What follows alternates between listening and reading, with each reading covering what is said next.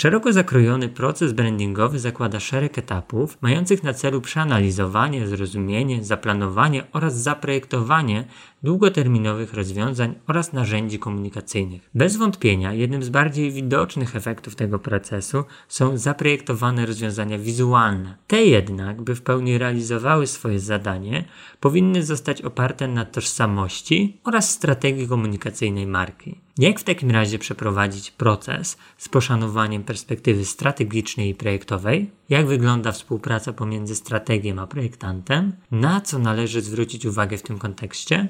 Ja nazywam się Mateusz Anczczak i zapraszam Państwa do wysłuchania rozmowy, gdzie wspólnie z Sylwią Bodnar odpowiemy na te i wiele innych pytań.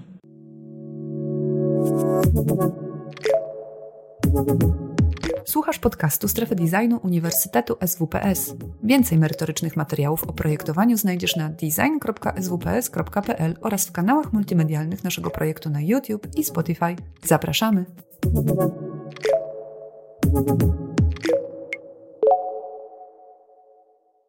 No jest styczeń, dużo e, teraz pewnie takich kontekstów, postanowień się pojawia. I myślę sobie, że my też możemy od nich zacząć. E, jesteś z osób, które coś sobie e, starają się wylistować jako rzeczy do zrobienia na nowy rok? E, ja na co dzień bardzo lubię planować, bardzo lubię e, mieć listy do wszystkiego, e, odhaczać. To jest dla mnie też taki moment bardzo przyjemny, kiedy w pracy mogę po prostu odhaczyć sobie jakieś zadania, które udało mi się wykonać.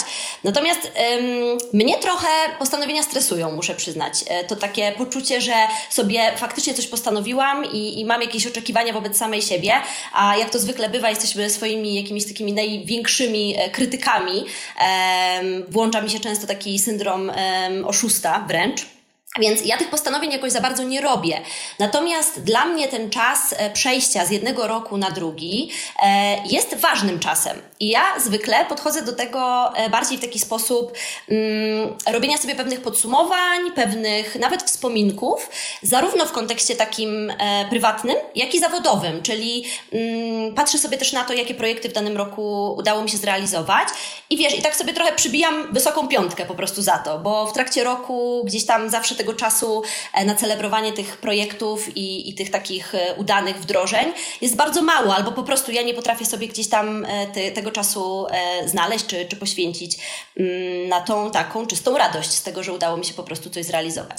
Więc ja raczej tych postanowień takich stricte nie robię, ale faktycznie cenię sobie ten czas takich podsumowań, wspomnień. No i właśnie, wiesz, wypijam sobie taką symboliczną lampkę szampana czy dobrego wina właśnie z tej okazji, że udało mi się po prostu dużo fajnych rzeczy zrobić. O właśnie, to jest bardzo ważna rzecz, e, takie podsumowanie w kontekście myślenia o tym, co udało nam się zrobić. E, tak e, tutaj przypomina mi się ta perspektywa też budowania pewnego portfolio, e, kiedy zastanawiamy się, co właściwie do tego portfolio możemy wrzucić, co tam się e, ciekawego wydarzyło. Nie wiem, czy też tak masz, nie wiem też, czy Państwo tak macie, ale ja mam tak, że e, w tym natłoku pracy takiej codziennej, myślenia o tych projektach, które sobie gdzieś tam cały czas idą tym tokiem, raz wolniejszym, raz bardziej dynamicznym, zapominam trochę o, o takim momencie właśnie podsumowania nierzadko tego, e, jaki projekt jest zamknięty, może też e, celebrowania tego w formie umieszczenia tego w portfolio. I to jest mm -hmm. coś, z czym ja walczę cały czas i mam to y, gdzieś y, cały czas w swojej głowie. I jeżeli chodzi o te postanowienia noworoczne, mm, to ja co prawda nie jestem fanem robienia ogromnych list, właśnie rzucania sobie presji, że musimy teraz przeczytać 200 książek w ciągu roku, przebiec maraton, pójść na siłownię i być super. I jeść codziennie zdrowe rzeczy. Mm, raczej nie w tę stronę, e, raczej mm, staram się tworzyć sobie takie realne cele, mm, głównie zawodowe. W życiu prywatnym daję sobie chyba więcej swobody, szczerze mówiąc, ale tak e, wracając do tego portfolio, to ja mam teraz jeden cel, może ja tutaj go wypowiem, po to, żeby on się gdzieś zapisał i pod koniec roku możecie mnie Państwo sprawdzić. Rozliczymy Cię z tego. Ro, tak, proszę mnie z tego rozliczyć, bo chciałbym aktywnie monitorować swoje projekty. I co przez to rozumiem? E, przede wszystkim chciałbym e, wiedzieć, e, ile nad czymś pracuję. Miałem takie zrywy już niejednokrotnie, e, już tych danych sobie też nagromadziłem e, całkiem sporo, ale miałem takie zrywy właśnie, kiedy monitoruję sobie konkretne projekty, ile godzin mi zeszło na konkretne rzeczy, jest mi to potrzebne po to, żeby e, też weryfikować, czy może nawet nie tyle weryfikować, co lepiej przygotowywać się do późniejszych projektów, żeby je lepiej rozplanowywać w czasie, żeby ta praca nie musiała pod koniec gdzieś tam się napiętrzać, e, tylko żeby mogła sobie tym takim realnym trybem e, iść. I to jest taki mój cel, żeby teraz faktycznie sobie te projekty zacząć monitorować, czyli pewnie będę mierzyć, znaczy już zacząłem mierzyć ilości godzin, ale też konkretne przedziały czasowe, ile też projektów w jednym czasie się dzieje. To jest super dla mnie e, ciekawe i za chwilę chciałbym mieć e, taką perspektywę, aby do tego się e, odnieść i sobie zobaczyć, jak to właściwie wyglądało i mieć takie realne, realne dane. To jest taki mój cel, zobaczymy. Bardzo piękny cel, super. To myślę, że w ogóle jest ważne, żeby cele, które sobie w ogóle robimy na co dzień czy pod koniec roku, były dobre dla nas. E, a często zdarza się tak, mi przynajmniej się tak często zdarzało, mm, zakładać sobie jakieś cele, które były w pewnym sensie z zewnątrz i to nie jest dobra e, praktyka. Więc wydaje mi się, że tutaj, tak jak Ty opowiedziałeś nam o tym e, swoim celu, jako też dbanie o jakąś taką właśnie swoją higienę pracy, o to, mm, jak lepiej, efektywniej możesz pracować, to jest bardzo, bardzo dobry kierunek. Trzymam kciuki. No tak, tak. O, bardzo dziękuję, bardzo dziękuję. No tak, mam nadzieję, mam nadzieję że to się e, uda. Dobra, ale e, nowy rok e, to też właśnie pewne podsumowanie, jak już sobie wspomnieliśmy, i my w ramach tego cyklu, Szanowni Państwo, chcielibyśmy takie podsumowania robić nie raz w roku, tylko podsumowywać sobie to retrospektywnie, tak w perspektywie miesiąca. Co się w ostatnim miesiącu w branży, w, czy około nas wydarzyło, co nas zainteresowało, co było ciekawe z punktu widzenia mm, nas jako projektantów, co też może Państwa zaciekawić tak naprawdę. E, jako, że mamy styczeń, to e, spróbujemy w takiej perspektywie grudniowej, międzyświątecznej zerknąć, co tam się ciekawego wydarzyło. Króciutko oczywiście i za chwilę przechodzimy do właściwego tematu, czyli właśnie współpracy, współpracy strateżkiej i projektanta w procesach brandingowych, ale właśnie, ja mam przykład, który z brandingiem jest związany, jest związany z identyfikacją komunikacją wizualną, to może e, od niego e, zacznę. E, to, co się ciekawego wydarzyło właśnie w tym obszarze brandingowym, to pojawił się kolejny ciekawy case, ciekawa realizacja się pojawiła od studia Podpunkt. Jest to identyfikacja, drodzy Państwo, naszej stolicy. Być może już Państwo ją widzieli. To jest kolejne takie heraldyczne rozwiązanie, podejście do zaprojektowania identyfikacji, ale myślę, że e, realizacja o tyle ciekawa, że to jest kolejny taki kamyczek, który dokładamy do tego, aby ta polska identyfikacja, identyfikacja polskich miast e, zaczęła w jakiś taki przemyślany sposób funkcjonować. Abyśmy też, nic przeciwko oczywiście pagórkom, rzekom i e, lasom, ptakom i tym innym rzeczom, ale żebyśmy szukali e, pewnych wyróżnień, abyśmy szukali pewnego znaczenia. I dzisiaj też będziemy sobie o, mm, o tych istotnych aspektach brandingu gdzieś pomiędzy tymi wszystkimi wątkami, które dzisiaj poruszymy, będziemy pewnie gdzieś je sobie tam omawiać. Sylwia, miałaś okazję ją widzieć?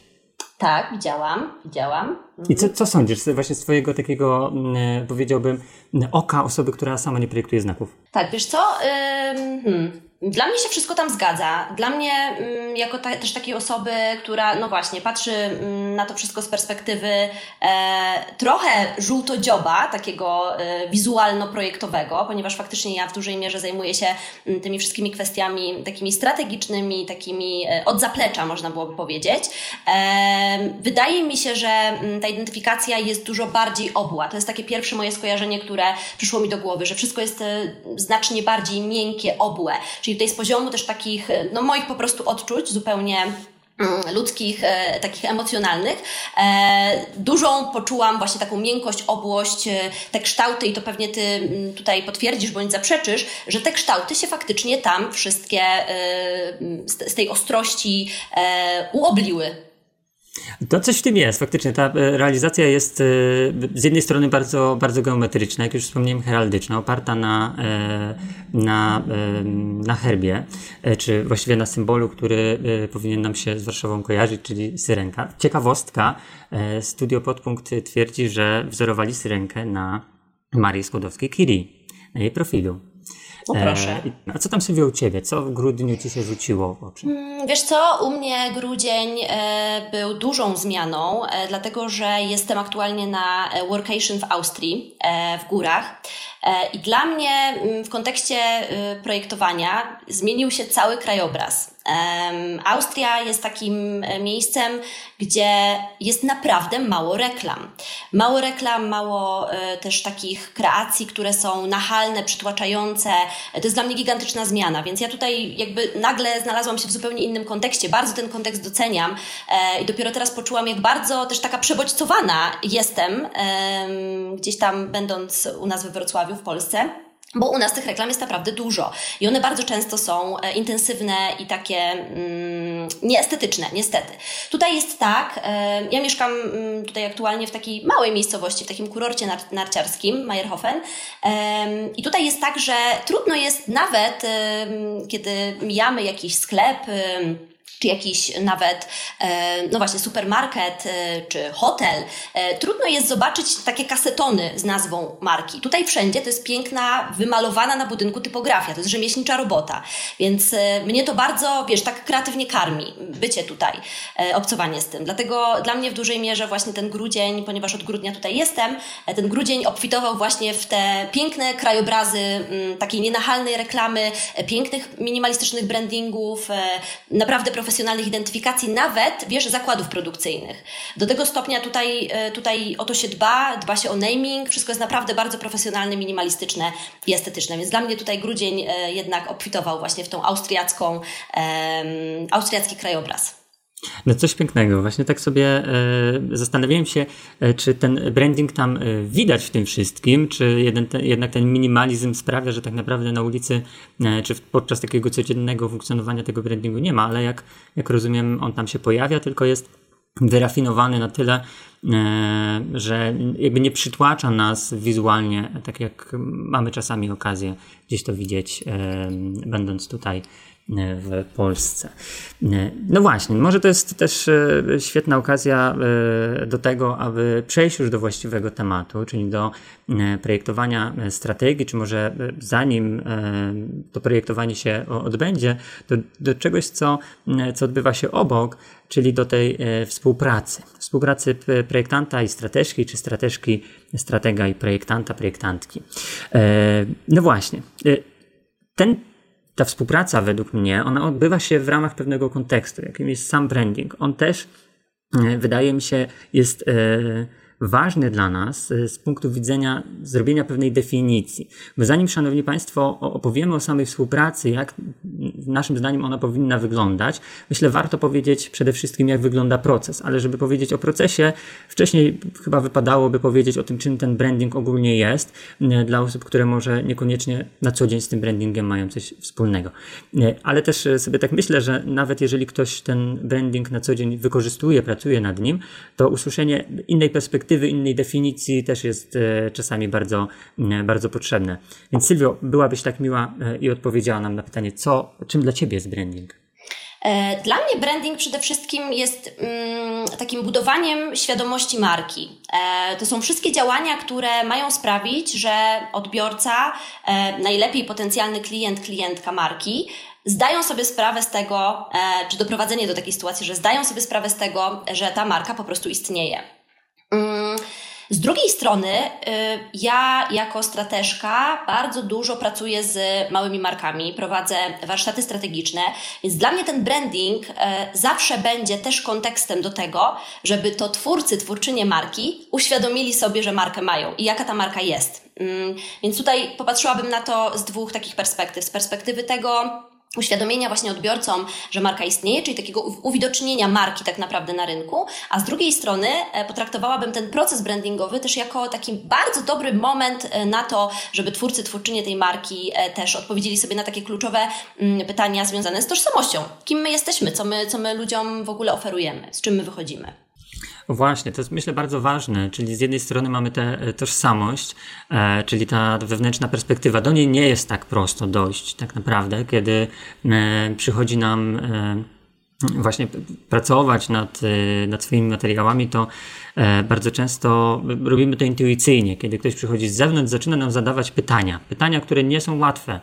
Jednym z takich trudniejszych pytań jest przede wszystkim to, co oferujesz ty, czego nie oferują inni.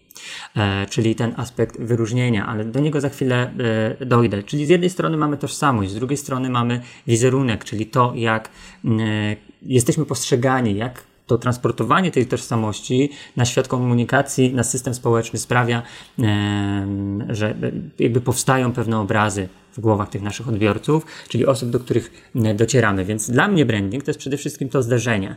To jest to zderzenie, które trzeba właściwie sobie uświadomić, że nad nim e, panujemy, e, w pewnym sensie oczywiście panujemy, czyli planujemy te nasze działania komunikacyjne, ale właśnie to panowanie w pewnym momencie się kończy. Świetnie moim zdaniem o tym opowiada autor książki Odwrócenie marki ja mam ją tutaj gdzieś e, obok siebie, e, bo też zerkałem sobie jeszcze na nią przed naszym spotkaniem.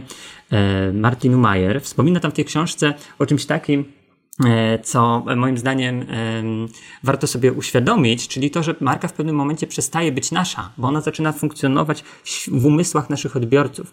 My możemy podejmować pewne działania, tak? I branding jest związany tak naprawdę z szeregiem działań komunikacyjnych. E, z jednej strony mamy planowanie nasze strategiczne e, kampanii, czy to kampanii reklamowych, czy działań po prostu strategicznych marki. Z drugiej strony mamy to, co wizualne, tak? Ale ta cała suma naszych działań później trafia do tych umysłów naszych odbiorców i na to już do końca nie mamy wpływu. Dlatego ja też y, bardzo często zwracam uwagę, że tak naprawdę nie można zaprojektować wizerunku. Wizerunek projektuje się sam, my możemy projektować narzędzia e, komunikacyjne i to, e, to staje się naszą, mm, jakby to się staje naszą bronią, w ramach której, czyli za pomocą której gdzieś tam walczymy o, e, o tą uwagę również.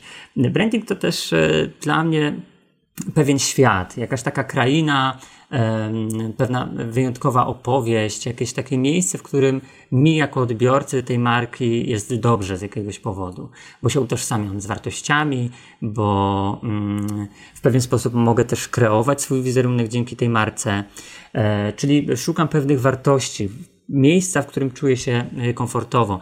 E, utożsamiamy się z jakimiś markami właśnie dlatego, że blisko jest nam do ich tożsamości i ta tożsamość tej marki, e, później e, zamieniona w wizerunek, sprawia, że my też pracujemy nad tym swoim wizerunkiem, w jaki sposób się kreujemy.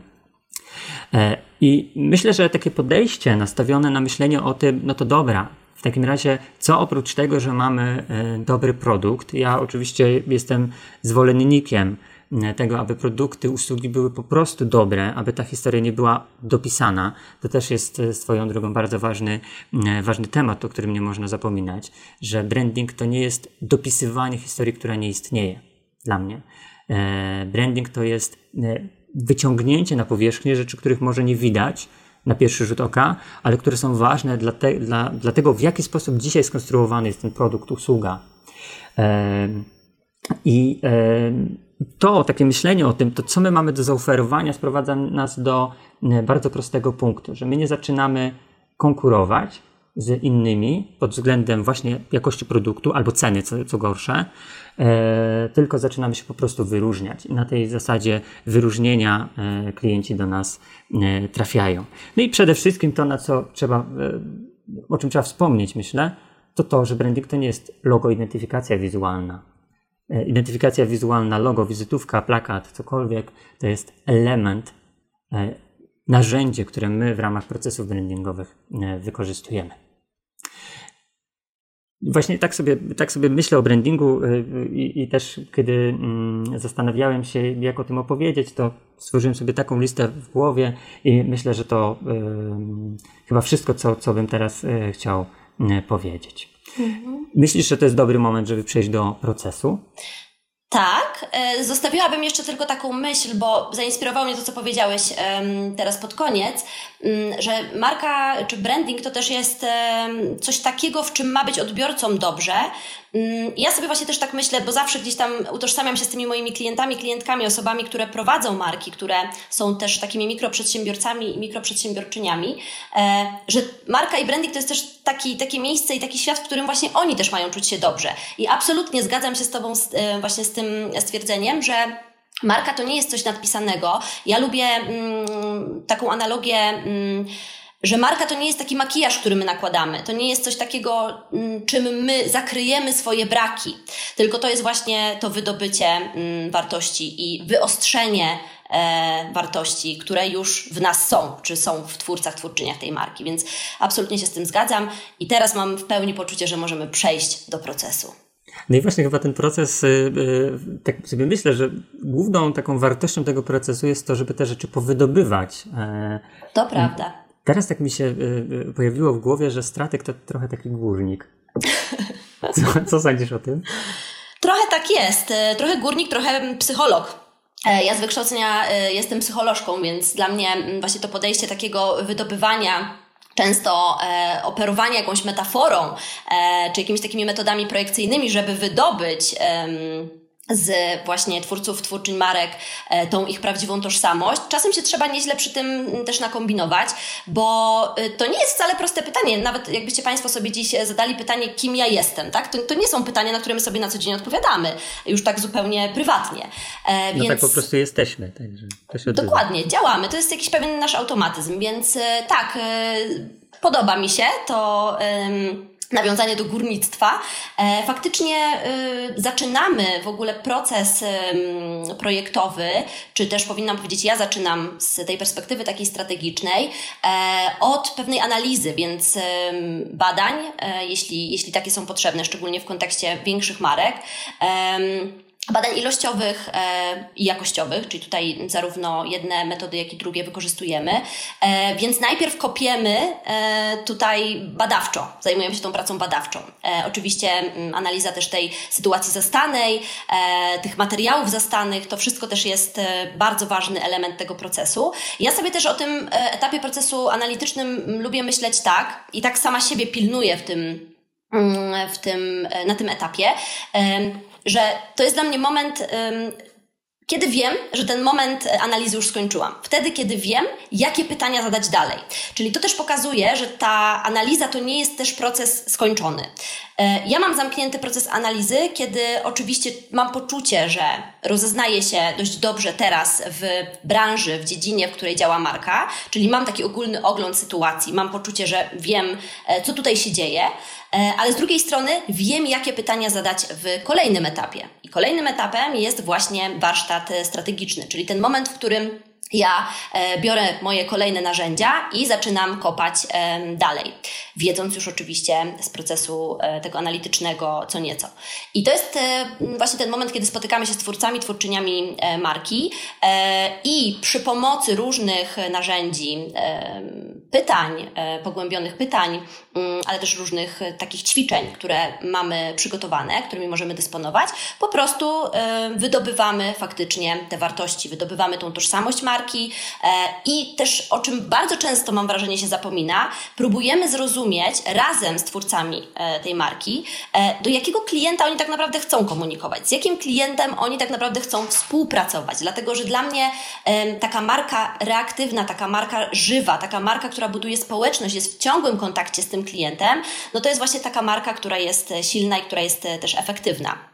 Więc tutaj absolutnie e, myślę też o tym, że to jest bardzo ważne. Nie wiem, jak, jak, jaką ty masz, Mateusz, perspektywę na to e, w kontekście właśnie, że to my też jako e, marki, mm, w sensie my, no, po prostu marki, z którymi współpracujemy, e, muszą podjąć też taką świadomą decyzję, do kogo my chcemy komunikować. To zdecydowanie tak. Jeszcze się odniosę do tego, e, jak użyłaś słowa my marki bo e, mam, mam też coś takiego i mam wrażenie, że to się wzięło u ciebie e, z podobnego powodu, że ja bardzo utożsamiam się z marką, dla której pracuję. Dlatego też później w komunikacji teoretycznie z klientem używam takiego sformułowania. Musimy jakby zrobić to i to, powinniśmy zrobić to i to w liczbie mnogiej, gdzie tak naprawdę te działania operacyjne są oczywiście po ich stronie, ale ja projektując te działania, czy myśląc o nich, zaczynam wchodzić trochę jakby do tej organizacji, czuję się jej częścią nierzadko. Dlatego tak, no zdecydowanie my marki, e, ale tak, zanim odpowiem Ci na pytanie, e, czyli tych, a propos tych odbiorców, poruszyłeś bardzo ważną rzecz. Masz, e, bardzo ważną rzecz, o której ja dość często wspominam studentom, mm, a propos procesu właśnie, procesu projektowego, że ten nie jest taką checklistą, chociaż fajnie by było, nie jest taką checklistą, którą sobie odhaczamy po kolei, i już do tych punktów, które odhaczyliśmy, nigdy nie wracamy.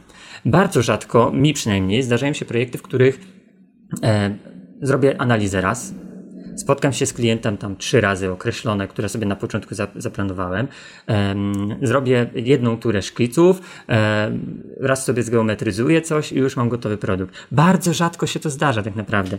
Dlatego ta iteracyjność procesu i to otwarcie się na tą iteracyjność, że wracamy do pewnych kroków, że e, co najważniejsze, bo robić to samo ciągle nie ma sensu, walidujemy te kroki, to znaczy zastanawiamy się, dobra, to jakich danych mi brakuje, żeby to zaprojektować lepiej, albo to co ja jeszcze potrzebuję wiedzieć? Spędziliśmy nad analizą trochę czasu i teraz z tej analizy coś wynika, kreuje się jakiś obraz. To jest trochę jak z puzzlami. Układamy sobie puzzle, ale nagle gdzieś tam w środku brakuje tego jednego puzzla. I e, ja zawsze obawiam się takiego momentu, w którym mówimy, a dobra, obejdzie się bez tego puzzla. E, tylko właśnie ja bym się cofnął i zaczął szukać tej odpowiedzi, gdzie ona jest. E, I, i ta iteracyjność procesu, zawracanie czasami, e, uzupełnione tą wiedzą, którą mamy, myślę, przynosi dużo lepsze rezultaty. Ja bym się takiego momentu nie bał, więc uspokajam wszystkich, którzy boją się cofać, jeżeli chodzi o ten linearny proces. On dla mnie nigdy takiego, takiego charakteru linearnego tak naprawdę nie ma. Ale już udając się do Twojego pytania, bo pewnie mógłbym się jeszcze rozwijać na ten temat. E, jeżeli chodzi o odbiorców, to z jednej strony e, pytanie, moim zdaniem, które budzi e, dużo wątpliwości, czy może buduje bardzo duże trudności w znalezieniu odpowiedzi na nie, to jest znalezienie wyróżnika swojego. Czy jak, jak wyróżnia się nasza marka? A drugie to jest właśnie to, o czym wspomniałaś. To do kogo my tak naprawdę mówimy? Bo tam bardzo często pojawia się no, do klientów, tak? Albo coś bardzo ogólnego, do ludzi młodych. Tylko zauważmy. do ludzi, którzy potrzebują na przykład, nie wiem, tego cateringu. produktu. Tak, to, to, to jest o, oczywiste, tak? Robimy, jakby oferujemy catering, więc my mówimy do ludzi, które, którzy oczekują cateringu. Bardzo to proste jest, tak? Tylko pytanie jest takie, czy można tak naprawdę tych wszystkich ludzi, którzy potrzebują cateringu, wsadzić Jakbyśmy mieli sobie to wyobrazić, czy możemy zrobić z tego jedną osobę? Czy jak się okaże, że jak zaczniemy tych ludzi analizować i szukać e, pewnych wzorców, to się okaże, że e, tak naprawdę mamy pięć różnych osób, do których trafiają nasze usługi. być może tylko jedna z nich to jest tak naprawdę ta osoba, do której chcielibyśmy z tożsamości, e, to weźmiemy, do której chcielibyśmy zakomunikować. Więc tak, zdecydowanie to jest ważne, żeby zastanowić się, z jednej strony, jacy my jesteśmy, ale jacy są nasi odbiorcy, z kim my chcemy pracować. Bo e, bardzo często e, gdzieś tam łatwo jest nam się oburzać o to, że mm, a, bo przyszedł mi taki klient i on nie rozumie zupełnie tego, o czym ja mówię do niego. E, jakby nie rozumie mojego produktu, podejścia i tak dalej. Ale być może to jest właśnie kwestia też komunikacji. Tego, jak my opisaliśmy swoją usługę, jak my o tym opowiedzieliśmy i do jakich ludzi chcieliśmy tym naszym komunikatem, komunikatem tak. trafić. Tak, to ja może taki mały przykład zostawię, Mateusz, bo myślę, okay. że to może pomóc naszym e, odbiorcom, e, naszym słuchaczom i słuchaczkom. E, miałam taki, taką sytuację m, mm, w zeszłym roku. E, pracowałam z fotografką, e, która realizowała sesje zdjęciowe Mm, przeróżne. Miała kilka kategorii sesji zdjęciowych i powiedziała mi, że mm, ona właściwie nie chce realizować sesji zdjęciowych ślubnych. Więc zapytałam, dlaczego to robi. E, a ona powiedziała, że dlatego, że no, no klienci tego chcą, klienci tego potrzebują. I zapytałam się jej, czy gdyby przestała komunikować w swoich mediach społecznościowych, że realizuje sesje e, ślubne i wypełniła cały swój profil komunikacją sesji wizerunkowych, to czy nie sądzi, że zaczęliby do niej przychodzić ludzie, którzy potrzebują sesji wizerunkowej? wizerunkowej. Nagle się okazało, że faktycznie klientka chciała realizować wyłącznie sesje wizerunkowe, tylko nigdzie nie mówiła o tym, że realizuje te sesje, że też potrafi to robić, że też chce to robić, że też e, to jest w jej ofercie. Więc tutaj to, czym komunikujemy, to do nas przychodzi. O, to, to, to jest, myślę, bardzo dobry e, przykład. Ja bym do tego e, dorzucił jeszcze jedną rzecz, bo wspomniałaś o tematach komunikacji, czyli robię sesje wizerunkowe, nie, nie pokazuję sesji e, ślubnych. Jest jeszcze moim zdaniem jeden, jedna cegiełka, którą do tego warto było, byłoby dorzucić, to pewną formę estetyki komunikacji. Bo, e, czyli oprócz tego, co mówimy, to jak mówimy. To też nam e, pozwoli dotrzeć do osób, do których dotrzeć chcemy. Chcąc, nie chcąc, i myślę, warto powiedzieć to o brandingu, branding jest wykluczający. I Koniec końców musimy się na to zgodzić, bo i tu posłużę się taką naszą kalką, myślę, którą e, bardzo często używamy. Komunikowanie do wszystkich jest komunikowaniem do nikogo. I te wszystkie rzeczy, o których, drodzy Państwo, my mówimy, mm, czyli zdefiniowanie wewnętrzne siebie, zdefiniowanie odbiorców, też pewne postanowienia związane z marką, jak rozumiem, Sylwio, znajdują się w strategii.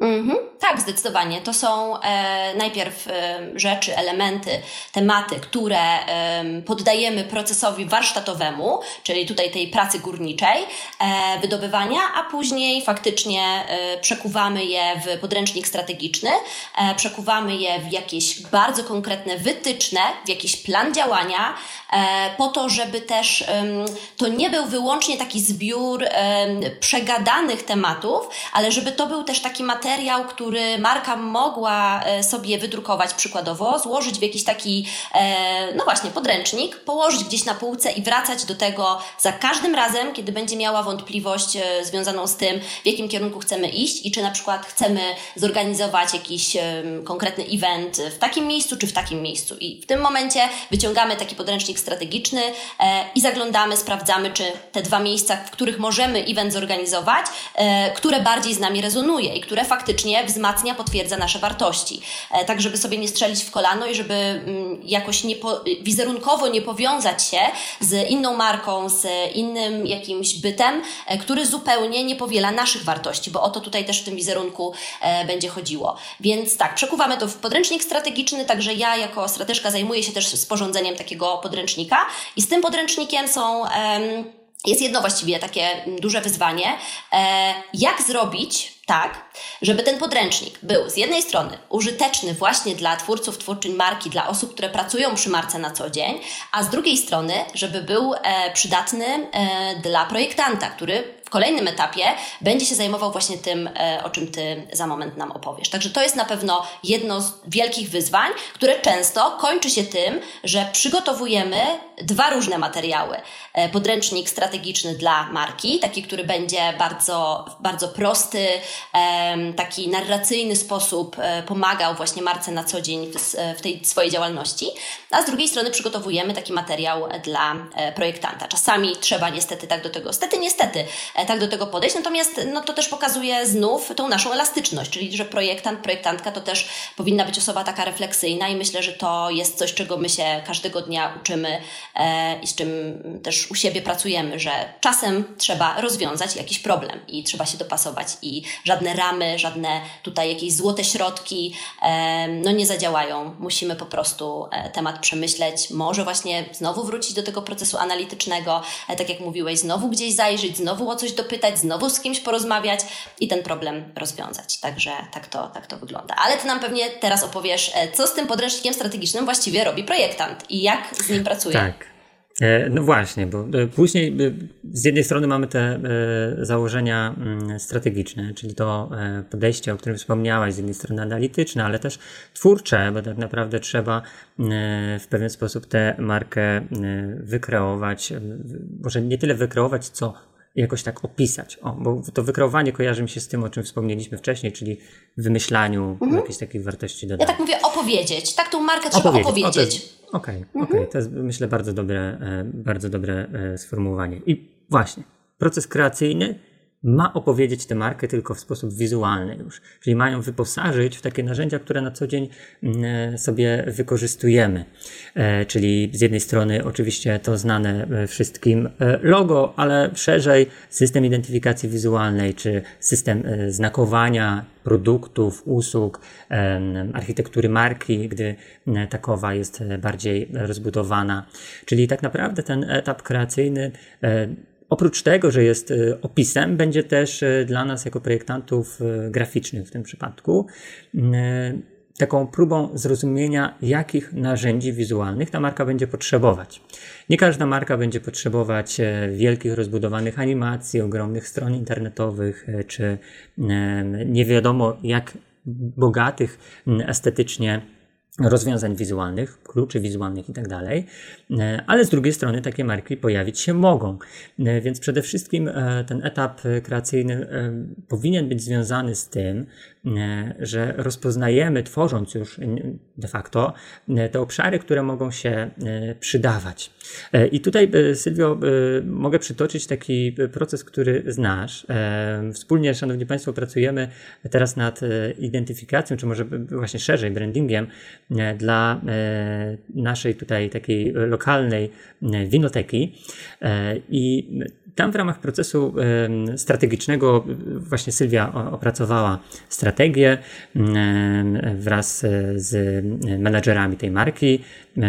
Możemy gdzieś tam później sobie chwilkę o tym e, porozmawiać, ale to do czego ja dążę, to ten etap kreacyjny, w ramach którego oczywiście ja tam wcześniej e, zrobiłem rozpoznanie, jakie materiały będą potrzebne, ale kiedy ten proces trwa i zaczynamy coraz więcej ze sobą rozmawiać, okazuje się, że tych materiałów czy elementów, które mogą przydać się w komunikowaniu marki, jest dużo, dużo więcej że tak naprawdę warto byłoby pokazać e, jeszcze tą, tą naszą identyfikację. W takich obszarach, w takich miejscach, przy okazji takich wydarzeń, pewnie będziemy potrzebować do tego kolejnych materiałów. Więc z jednej strony ten mm, etap kreacyjny polega na kreowaniu pomysłów, do których zaraz przejdę, ale z drugiej strony też na analizie takiej aktywnej tego, jakie te materiały będą potrzebne.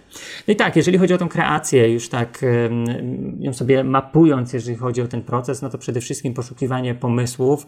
Ja, Szanowni Państwo, Państwo miałem okazję wspomnieć w ramach e, webinaru poświęconego inspiracji o tym właśnie, jak podchodzę do inspirowania się w ramach procesu projektowego, jak tych pomysłów można szukać. E, I to w ramach e, cyklu Dobry Design Działa Państwo znajdziecie na kanałach właśnie w strefie designu.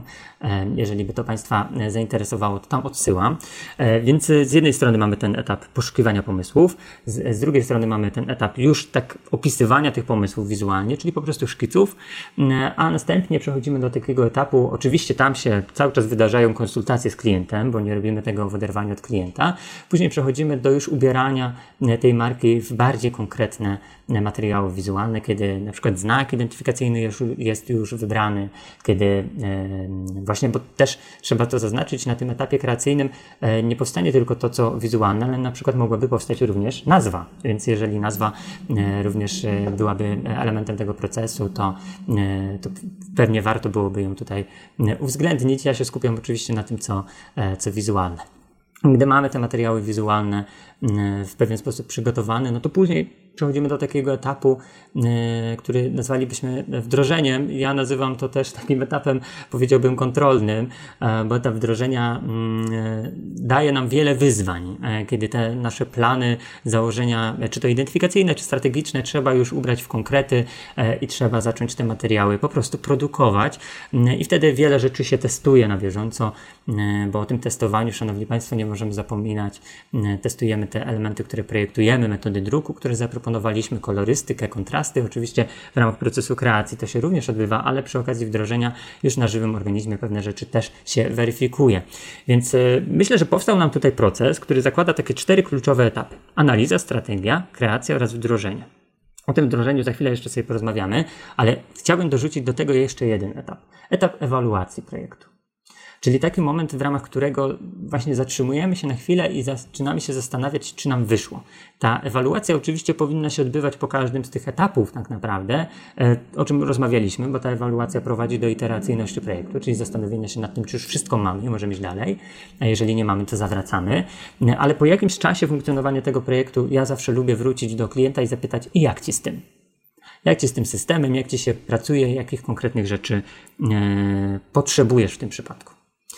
E, czy Sylwio, do tego procesu chciałabyś coś dodać ewentualnie? Może masz, ty masz jakieś pytania, a ja w tym czasie zerknę na czat. Mhm. E, ja sobie pomyślałam o tej ewaluacji, że e, no właśnie, pierwszym takim wyzwaniem ewaluacji jest po pierwsze to, że ja sobie często zadaję pytanie podczas tworzenia już podręcznika strategicznego, czy to już, czy to już ten moment, czy to już jest wystarczające. To jest trudny moment. Ja, ja myślę, że nie wiem, czy ty Mateusz też się z takim, takim czymś borykasz, ale myślę, że tak. Bardzo dużo osób, z którymi ja rozmawiam, e, które pracują kreatywnie, boryka się z takim mm, pytaniem właśnie, czy to już, czy ja już e, stworzyłam, stworzyłem coś takiego wystarczającego, coś, co w pełni oddaje tą markę, coś, co e, najlepiej jak tylko dałam radę opowiada tą markę. Więc to jest taki pierwszy, pierwsze wyzwanie tej ewaluacji, a drugim takim krokiem ewaluacyjnym, jeszcze zanim ten, ta strategia czy, czy ten branding pójdzie sobie dalej w swoją drogę, jest ten moment, kiedy opowiadamy historię marki samej marce. Ja bardzo lubię ten moment. To jest dla mnie bardzo ekscytujący moment, kiedy ja przychodzę na spotkanie e, gdzieś po dwóch, trzech tygodniach od zakończenia procesu warsztatowego, przychodzę na spotkanie z marką i opowiadam im ich własną markę. To jest taki, taki moment, który jest bardzo stresujący dla mnie, bo z jednej strony mówię ludziom o ich marce, tak? Więc tutaj jakby mm, trochę jaka, jest takie też poczucie, jaka jest w ogóle moja rola, żeby mówić ludziom, jaka jest ich marka, jacy oni są. E, no ale później się reflektuję sobie przypominam, jaka jest moja rola. Jestem tutaj w tym projekcie strateżką i porządkuję też pewne informacje, które od nich otrzymałam. E, I dla mnie to jest no po prostu absolutnie najlepszy moment tej pracy, kiedy e, widzę taką dumę prezentuję im właśnie mm, podręcznik strategiczny, opowiadam ich, im historię ich własnej marki i na koniec słyszę, kurczę, ale my robimy fajną robotę. Czyli usłyszeliśmy od osoby trzeciej, czym my się zajmujemy, jacy jesteśmy. Ktoś nazwał zręcznie to, co my tak naprawdę od dawna wiedzieliśmy, bo bardzo często tak jest, tylko że gdzieś tam było to zakopane. E, jest ta duma, jest ta duma, która pokazuje, że, że oni po prostu czują się z tym fajnie, dobrze i później faktycznie, tak jak powiedziałeś Mateusz, e, dobrze jest do tego sobie wrócić za jakiś czas. Czy dalej to czujecie, czy w momencie, kiedy to wdrożyliście, dalej faktycznie to z Wami rezonuje. Mhm. I czy nadal jest e, aktualny? Właśnie e, wizerunki mają to do siebie, że się aktualizują, tożsamości konsekwencji e, również. I wspomniałaś o, jakby zadałaś mi pytanie tam w międzyczasie, czy ja też tak mam, czy to już? I zdecydowanie tak. Zawsze zastanawiam się, czy nie zrobić jeszcze jednej rundy szkiców, albo nie poświęcić tego jednego dnia jeszcze na, na to, żeby jakoś powyciągać e, te pomysły z mojej głowy i poszukać jeszcze głębiej. Zawsze coś takiego się pojawia, ale gdzieś tam e, zawsze mi się w głowie tli jeszcze ten deadline, więc to mnie chyba tak najbardziej stopuje. Ale wiesz, kiedy mam tak najbardziej? E, czy to już? Czy może powinienem to zrobić inaczej? Albo e, tak chcę pokazać jeszcze więcej, albo pokazać, że ja to umiem, jak projektuję dla siebie jak mam coś zaprojektować dla siebie, to jestem najbardziej niewierzącym sobie e, klientem, jakiego można mieć. Zawsze poddaję wątpliwość, dobra, to nie jest tak. I przez to trochę Państwo, Szanowni Państwo, mam tak, że mm, bardzo długo wypracowuję rzeczy dla siebie. To znaczy ten proces trwa, trwa, trwa, yy, ale w konsekwencji też bardzo szybko moje rzeczy mi się nie podobają. Więc, ale no trudno, tak już, tak już jest. Nie wiem, czy, czy, czy to jest generalna zmora projektantów. Ale wiesz, jak yy, mówimy o pracy dla siebie, to na czacie pojawiło się pytanie od Pana Huberta, do Ciebie e, skierowane. Pani Sylwio, E, a jak stworzyła Pani branding dla swojej marki? Czy w ogóle da się zrobić samemu proces strategiczny dla siebie? Czy to zawsze musi być, czy to zawsze musi być ktoś patrzący na to z zewnątrz? Co mm -hmm. sądzisz o tym? Mhm. Ja sądzę, że właśnie świetnie y, zrobiłeś wstęp do, te, do odpowiedzi na to pytanie, bo faktycznie branding dla swojej własnej marki to jest absolutnie e, najgorszy rodzaj górnictwa, czyli wydobywania tych, e, tych wartości. E, ja branding dla swojej marki robiłam w wielkim bólu i w wielkich mękach. I też to, co Mateusz powiedziałeś, to ze mną zarezonowało, że najszybciej mi się moje rzeczy nie podobają, zaczynają mi się nie podobać może w ten sposób. I to jest duże zagrożenie dla marki. Dlaczego? Dlatego, że jak mi się coś nie podoba e, w kontekście brandingu mojej własnej marki osobistej, e, to zaczynam zmieniać. A co się dzieje, jak zmieniamy za często? Rozlatuje się nam spójność gubi się nam e, ta tożsamość, ten charakter marki. E, więc trzeba ogromnej samodyscypliny. Tutaj już tak się zwracam do pana Huberta. Panie Hubercie, ogromnej samodyscypliny e, i w tej samodyscyplinie polecam się szkolić, żeby po prostu podjąć jakieś pewne decyzje dla swojej marki osobistej i się ich zwyczajnie trzymać i powiedzieć sobie dość, powiedzieć sobie stop, powiedzieć sobie od dziś przez kolejny rok trzymam się tego, co zaplanowałam w ramach jakiegoś tam procesu e, takiego strategiczno-analitycznego e, i po prostu to egzekwuję.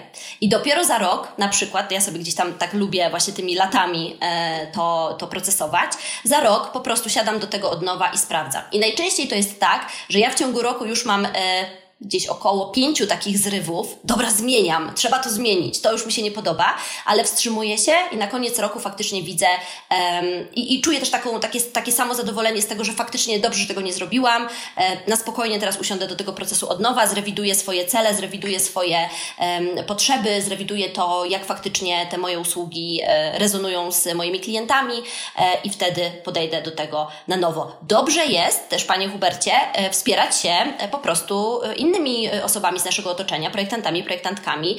Bardzo polecam też takie mastermindy, czyli takie regularne spotkania z ludźmi, którzy borykają się z takimi samymi problemami z marką czy z firmą, z własną działalnością, jak my. Tutaj my też zresztą, Mateusz, się też kilka razy konsultowaliśmy wzajemnie ze sobą w kontekście naszych marek osobistych. Pamiętam, jak kiedyś też przyszedłeś właśnie po zajęciach do sali i mi pokazywałeś efekt, jaki zrobiłeś na swojej stronie internetowej, taką animację. Pamiętam to i, i, pamiętam, że też gdzieś tam sobie chwilę o tym pogadaliśmy. To jest też bardzo cenne, więc to też bardzo polecam w kontekście dbania o tą swoją markę osobistą. Tak, a ja chciałem być taki sprytny w tym momencie i dorzucić właśnie to, o czym powiedziałaś, bo e, dokładnie pamiętam te, te, te, te same spotkania, e, o, o, których wspominasz, e, czasami takie nawet na korytarzu, one są ważne, gdzie, gdzie, gdzie rozmawiamy o swoich bytach, o tym, jak komunikujemy swoje działalności i co e, chcemy w ramach tej komunikacji zrobić. I tutaj chyba sprytnym, już takim szybkim okiem musimy rzucić na współpracę stratega i projektanta. Może y, opowiemy o niej trochę przez taki mm, pryzmat właśnie nasz wewnętrzny. Jak ty widzisz jako strateżka y, ten proces budowania strategii brandingu w kontekście tej współpracy, czyli gdzie ci ten projektant jest potrzebny, a ja spróbuję się do tego odnieść za chwilę y, z tej drugiej perspektywy. Mhm. Przede wszystkim ja traktuję w pewnym sensie, i to może jest nie do końca dobre, ale tak faktycznie jest, i tutaj Państwu szczerze zupełnie powiem, e, ten moment przekazania strategii projektantowi, projektantce, jak takie przekazanie po prostu dziecka pod opiekę. Musicie Państwo poczuć jakby ogrom tego. To jest taka sytuacja, gdzie strateg czy strateżka pracowała, pracował nad czymś, kawał czasu, e, no i teraz musi puścić to wolno e, i dać pracować nad tym e, projektantowi, który ma zamienić to na coś wizualnego. No i teraz pytanie, w jaką stronę to pójdzie? Czy my będziemy też, czy my jako strategzy będziemy z tym rezonować? To też jest takie pytanie, bo, bo z jednej strony oczywiście najważniejsze jest, żeby marka z tym rezonowała, oczywiście, ale no, tak jak sam Mateusz powiedziałeś, my się bardzo utożsamiamy z tą pracą, my się bardzo utożsamiamy z, mm, z tą marką. W pewnym momencie właśnie zaczynamy już mówić, my zrobimy tak, a my może mm, dokonamy tutaj takich poprawek, a my powinniśmy pójść w tym kierunku, także, także faktycznie to jest takie bardzo żywe. Więc dla mnie ten projektant czy projektantka, jest taką osobą, która, e, no, której ja muszę też ufać e, i od której ja oczekuję również e, takiego szacunku, szacunku do mojej pracy. Bo myślę, że jeżeli przychodzi ktoś, mm, to jest trochę taka sytuacja, że ktoś mnie podsiada na moim miejscu, podsiada mnie i przyjmuje ten, ten mój zeszyt z wypracowanym zadaniem i, i po prostu nad nim zaczyna działać, tak? Więc no właśnie, zaufanie. Dla mnie zaufanie i taki wzajemny szacunek to jest absolutnie najważniejsze. No i projektant jest mi do tego, żeby przekuć po prostu e, te mm, treści, które mm, przygotowałam na ten kontekst wizualny, wyczarować ten kontekst wizualny. Więc tutaj, tutaj myślę, że to jest taka bardzo może prosta odpowiedź, banalna, ale no tak faktycznie to, to przede wszystkim jest, tak to wygląda. E, szanowni Państwo, e, my takich, e, oczywiście przed spotkaniem konsultowaliśmy wątki, które poruszymy, ale nie konsultowaliśmy odpowiedzi. I Sylwio, wiesz co mam na liście? Rzeczy, które są dla mnie ważne z punktu widzenia projektanta, jeżeli chodzi o tą współpracę to, o czym powiedziałaś, czyli wzajemny szacunek, no e, czyli zrozumienie wagi e, tych e, dwóch perspektyw, czyli z jednej strony e, twojej jako strateżki, a z drugiej strony e, mnie w tym przypadku jako projektanta graficznego, że oboje robimy tak samo ważną robotę. I teraz zastanawiam się trochę, czy ja nie napisałem tego, mm, tego punktu właśnie, zrozumienia roli obydwu, bardziej dla projektantów, żeby to projektanci zwrócili uwagę na strategię niż odwrotnie. Bo nie wiem, e, e, czy odnosisz takie wrażenie, że procesy kreatywne czasami trochę umykają tej strategii, która jest przygotowana. Że jakby projektant mm, też ma wyobrażenie pewnej marki, jakby ma, ma, może tak, projektant ma już pewne wyobrażenie, a strategia y, jest gdzieś tam obok. Czy mhm. zdarzyło ci się coś takiego? Mhm. Że ja tak odczuwam e, ten tak, moment? Że, że zaprojektowałaś mhm. strategię, a projektant mhm. poszedł zupełnie w inną stronę. Tak, niestety mi się tak zdarzyło. Na szczęście y, jakby był ten szacunek wzajemnej pracy i ta ewaluacja tego efektu, e, więc udało nam się znaleźć tą wspólną drogę, ale faktycznie tak jest. I ja myślę, że to nie jest e, też sytuacja, która jest rzadka w takich procesach, no bo przecież my jesteśmy ludźmi. Mamy tak wiele różnych perspektyw, tak wiele różnych też e, tych momentów, w których widzimy markę z bardzo różnych perspektyw. Myślę, że takie, takie zgubienie się, takie potknięcie się w, w, w jakiejś pewnej ciągłości tej strategii jest po prostu częste i nie ma w tym nic absolutnie złego, tylko właśnie to, co jest ważne, żeby się gdzieś tam w końcu w tym wszystkim spotkać. No właśnie, no, takie to spotkanie i znalezienie mm, tej wartości, która jest spójna dla mm, tej strony wizualnej i strategicznej, myślę, jest bardzo ważne. Nie, nie wiem, e, czy, czy, czy warto o tym wspomnieć, ale chyba, chyba to zrobię. Dla mnie bardzo ważne jest, żeby identyfikacja, którą projektuję, bardzo była oparta na tej strategii, żeby nie było czegoś takiego, że to są dwa różne wątki, bo obawiam się takiego momentu, w którym mm, tak językowo, wartościami, e, działaniami marka komunikuje jedno, a wizualnie zupełnie coś innego. I to jest moment, e, myślę, którego trzeba unikać, czyli właśnie takiego odejścia, o którym wspomniałem, że strategia jedną drogą, projektant drugą drogą. Dlatego, dlatego tak ważne dla mnie było podkreślenie tej wagi obydwu specjalistów w tym projekcie, że ta strategia i e, że ta e, strategia wypracowana przez stratega czy strateżkę i ten projekt wizualny powinny iść jednym rytmem, że jakby to jest dla mnie całe narzędzie. Że tak naprawdę nie, my nie projektujemy dwóch różnych narzędzi, tylko to jest jedno całe narzędzie. Że identyfikacja wizualna i strategia to jest to, co przekazujemy wspólnie tej marce. Z tym sobie działajcie. To jest narzędzie, pracujcie z nim. Po, po chwili się okaże, jak nam ta praca wspólnie, yy, wspólnie idzie. Tak, zdecydowanie. Tak. Ja bardzo lubię pracować też przy wdrożeniach, e, przez to, że też jestem copywriterką, jakby pracuję ze słowem, w tekst e, wkładam też strategię w kolejnych etapach bardzo często. Lubię pracować przy wdrożeniu, bo wtedy jeszcze mam taki, e, taki bufor, taki moment, w którym mogę poprowadzić trochę markę, bo ty powiedziałeś o dwóch perspektywach: strateżka, projektant, czy strateg, projektantka, czy strateżka, projektantka i tak dalej. Natomiast jest jeszcze trzecia perspektywa.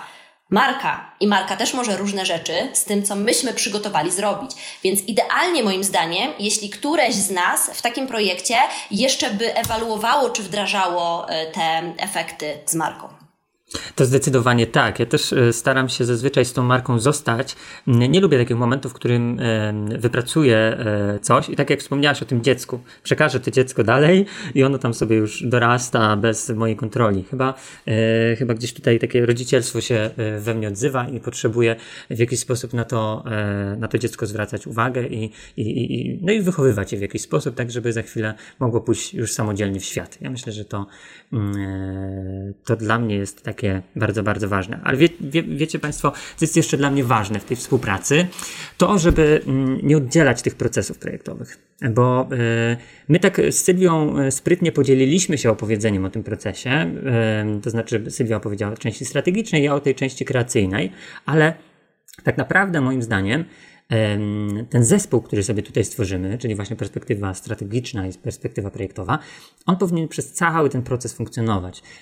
Moim takim marzeniem, które skrzętnie realizuję, e, to to, aby brać aktywny udział również w warsztatach strategicznych, żeby nie dostawać jedynie tego dokumentu, o którym e, ty Sylwia wspomniałaś, e, który jest pewnym podsumowaniem, tylko ja chcę widzieć proces. Ja bardzo wierzę w procesy jako takie, więc w ramach tego procesu powstaje bardzo dużo wartości dla mnie, będącej inspiracją do tego, jak o tej marce opowiedzieć.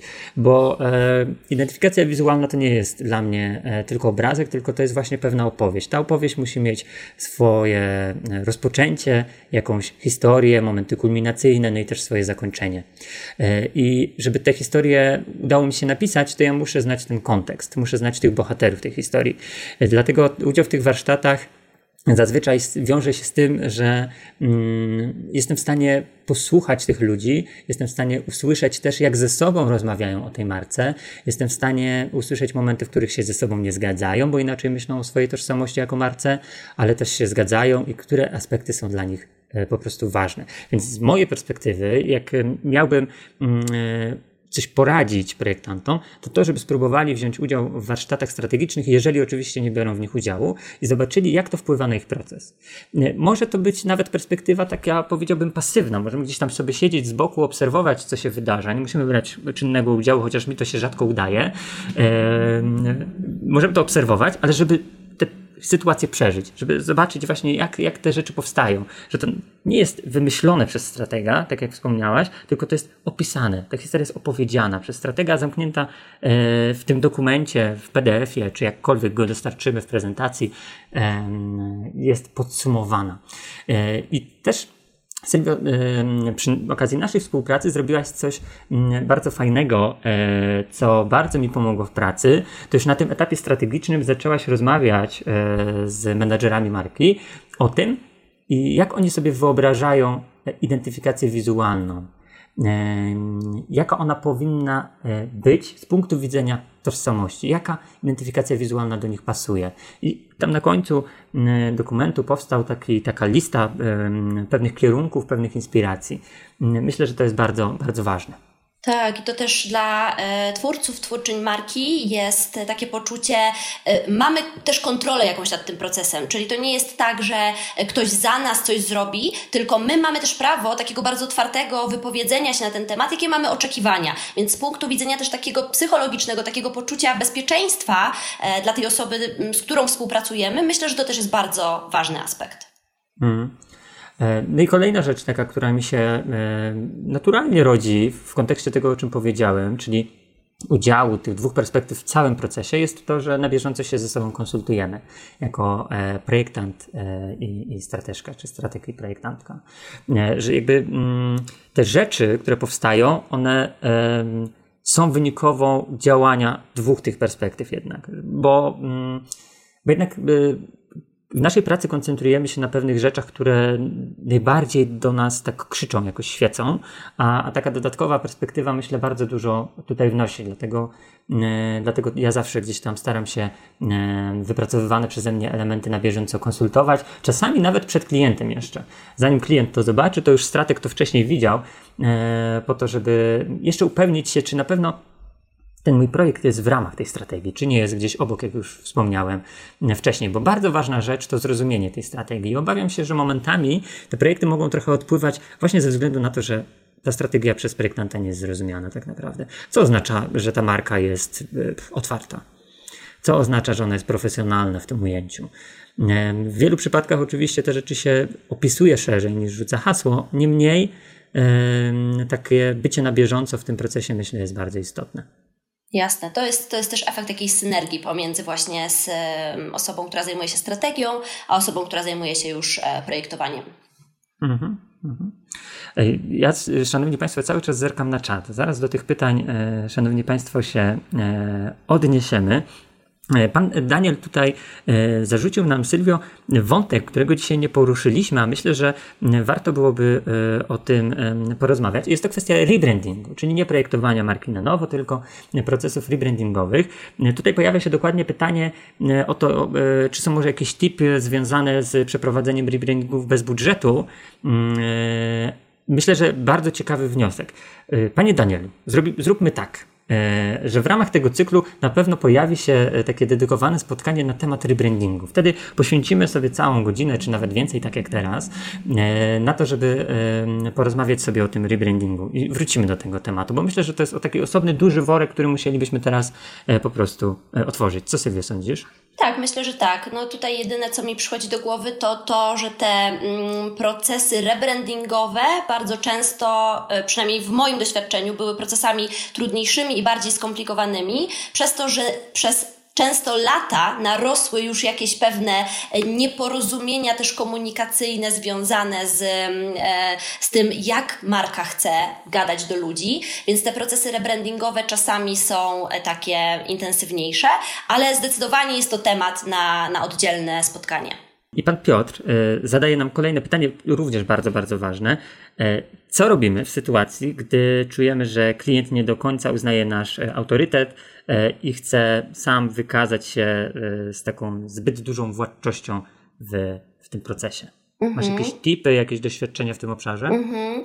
E, na pewno mm, myślę, że trzeba przyjąć taką perspektywę mm, spokojną. E, to jest rada taka jak żadna, tak naprawdę, ale taka jest niestety prawda. Wzburzanie się też przy takim, przy takim, e, w takim momencie może tylko pogorszyć sprawę. Trzeba podejść do tego ze spokojem i przede wszystkim z takim własnym poczuciem, że, że wiem, co robię i jestem ekspertem, ekspertką. Myślę, że tłumaczenie pewnych rzeczy jest po prostu kluczowe.